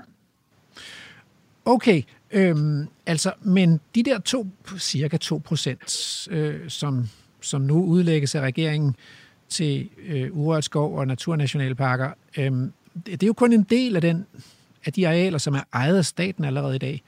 Kunne man godt være mere ambitiøs, så hvorfor ikke tage alle øh, Naturstyrelsens og Forsvarets arealer og så sige, nu skal der, nu skal der være vildere natur her, eller? Jamen, det vil Alternativet elske. Og vi, vi skal bare videre. Vi har taget altså, en enorm mundfuld her, med, hvor vi brugte 888 millioner kroner til det. Og der var en gylden dag i, i vores historie, hvor vi fik ros af alle de grønne organisationer på samme dag. Det kommer nok ikke til at ske igen. Men det var altså fordi, vi tog et ordentligt hop. Mm. Og, og det, vi, vi, nu skal vi lige have det gjort rigtigt, det her med de, med de 15 naturnationalparker. Øh, fordi det hjælper ikke noget, hvis det bliver sådan noget halv natur. Mm. Og der er jo mange, der banker på, kan du tro, i forhold til at lobby. Mm. Øh, og, og, og, og på en eller anden måde øh, foreslå dispensationer. Så vi skal selvfølgelig have det her gjort ordentligt, og så skal vi videre. Og der lykkes det faktisk alternativet at tage hul på, øh, på de marine nationalparker på årets finanslov. Det var sådan, at vi foreslog, at øh, der skulle laves forundersøgelser til at gøre Øresund til en øh, marin naturnationalpark. Det slap vi så ikke helt igennem med, fordi i samme øjeblik, du nævner det, bare en undersøgelse, så træder du ind i på et storpolitisk scene, hvor mange nationer, blandt andet Sverige, har noget skulle have sagt, og der sejler 70-80.000 skibe igennem Øresund om året. Så vi fik ikke lov til at kalde det en forundersøgelse til øh, Marin Naturnationalpark i Øresund, men vi fik lov til at få sat 10 millioner kroner af til at tage spøgelsesgarn op, som bare ligger og fisker evigt, til at genetablere stenrev. Så vi begyndte på, på, på, på, på hele dagsordenen med, med, med havet der. Mm. Og det var vi enormt glade for, de andre partier var med i. Lige så vel kæmper vi mod det der store Lynetteholm-projekt i København, hvor man laver en kunstig ø, der, der risikerer at ødelægge strømmen i kongedybet. Og der det næste, vi ser for os på, på, på, på havfronten, jamen det er Øresund. Øresund er en unik naturperle, øh, og også fordi der ikke, man ikke har måttet bruge bundtråler siden, jeg tror det er siden 40'erne. Mm. Så, øh, og der er tunfisk, og der er marsvin, og der er torskeyngel, og der er ålegræsbælter, det er fantastisk. Mm. Så øh, der skal vi videre. Det lyder dejligt. Øhm, men der skal jo, og du var lidt inde på det her med støtteordninger, der skal vel betales erstatning for indskrænket råderet. Altså fordi, fordi vi mennesker, vi får jo noget ud af at udnytte naturen, ikke? Vi får velstand, og der er vækst, og der er arbejdspladser i det og sådan noget. Så, så har I overvejet, hvor mange, hvor mange penge skal vi så bruge, hvis vi virkelig skal nå 20 procent inden år 2030 på landjorden, og, og hvordan skal vi finde, hvor skal vi finde alle de penge til mere vild natur? Altså, vi er nødt til at sørge for, at den lille milliard, vi brugte i år, ikke var sådan en eller anden fantastisk ting, som, som, som var sådan en, en, en, en once in a lifetime ting. Vi er nødt til at vende os til, at vi skal sætte betragtelige beløb af. Øh, jeg ved ikke lige, om, om, vi, om, om det skal være næste år, for nu har vi jo altså lige noget, vi skal have, have løst her med at lave alle de her naturnationalparker og, og, og vildskov. Men det skal være naturligt, at vi, at, at, at vi tager den store punkt frem. Og jeg har ikke regnet på præcis, hvad alle de jordejere øh, skal have i, i, i, i erstatning for deres jord. Altså det, det, det er et meget svært regnestykke. Mm. Men det er, jo, det er jo alle Miljøministeriets embedsmænd, vi har til det. Så, så jeg kan mærke også på de andre partier, at øh, det her er et første skridt, et kæmpe skridt. Mm. Men det er slet ikke det sidste. Altså, vi, så jeg, jeg er nødt til at kalde det den store punkt, skal frem noget mere. Fordi, øh, Ja, fordi jeg kan ikke lade være med at tænke på, altså de 888 millioner, de går til nogle arealer, som vi allerede ejer, så de skal jo ikke købes. Men hvis man skal have de private med, så skal man jo faktisk ud og betale ægte erstatning for jorden. Ja, eller fritage den for jordskat, eller, eller øh, omlægge landbrugsstøtten, så man kan øh, få støtte til at udlægge øh, arealet til naturzone. Mm. Og, og, og jeg mener faktisk også på de private områder, der skal være mulighed for at tjene penge på rekreative naturoplevelser og turisme, skånsom jagt, fiskeri, mm. altså på private arealer inden for naturzonen. Mm. Jeg vil ikke have noget imod, at man kunne sælge kød fra, fra vildt dyr, mm. men det skal ikke være nogen, der bliver fodret. Mm. Det skal ikke være nogen, der bliver vildt plejet. Altså det skal være bæredygtige bestande, mm. som lever øh, sommer og vinter af det, de lever af i de, i de områder. Men der vil jeg da ikke have noget imod, at øh, private jordejere i, i så fald kunne, øh, kunne sælge vildkød. Tusind tak. Ja, det bliver de sidste ord. Øh, men tak for at gøre os klogere på Alternativets øh, naturpolitik, Torsten, og, og have en god dag. I lige måde, og selv tak. Hvor var det heldigt, at de fjerde dinosaurer overlevede den der fordømte asteroide, der hamrede ind i jorden for 66 millioner år siden. Fordi det er jo blevet klart, det er jo simpelthen dinosaurer, vi har flyvende omkring os. Det har så efterladt nogle færre, lidt færre nischer i luftrummet til pattedyr, flyvende pattedyr, som flyveegern og flagermus. Og hvem ved, måske kunne vi have haft flyvende pindsvin eller mink, hvis ikke øh, de der fugle havde fyldt luftrummet. Men solsorte sang, det ville have været svært at stikke. Vildspor synger på sidste vers, øh, så tak til Emil og god barsel. Tak til biolog og projektleder Thomas Wikstrøm for at indvige os i Danmarks historiens største fuglekortlægning. Og selvfølgelig tak til vores utrættelige producer, Emma Holtet og Andrew Davidson for at have landet endnu et vildspor. Nu nærmer vi os altså ugens haiku, øh, Andrew. Ja, er det ikke? Jamen, jeg har et helt minut tilbage. Hvad skal jeg gøre? Jamen, det er ikke så godt. Jeg kan bladre den her. Altså, sådan en minut går jo hurtigt. Så skal vi også høre afslutningsjinglen og sådan noget. Åh, fint jeg, tror ikke, jeg tror ikke, du behøver Jeg ekstra. giver den bare gas. Kør haiku nu. Fanfare kalder til dans. Himmelfugl. Grys grus. Programmet er produceret af Folkeuniversitetet og Aarhus Universitetsforlag for Radio 4.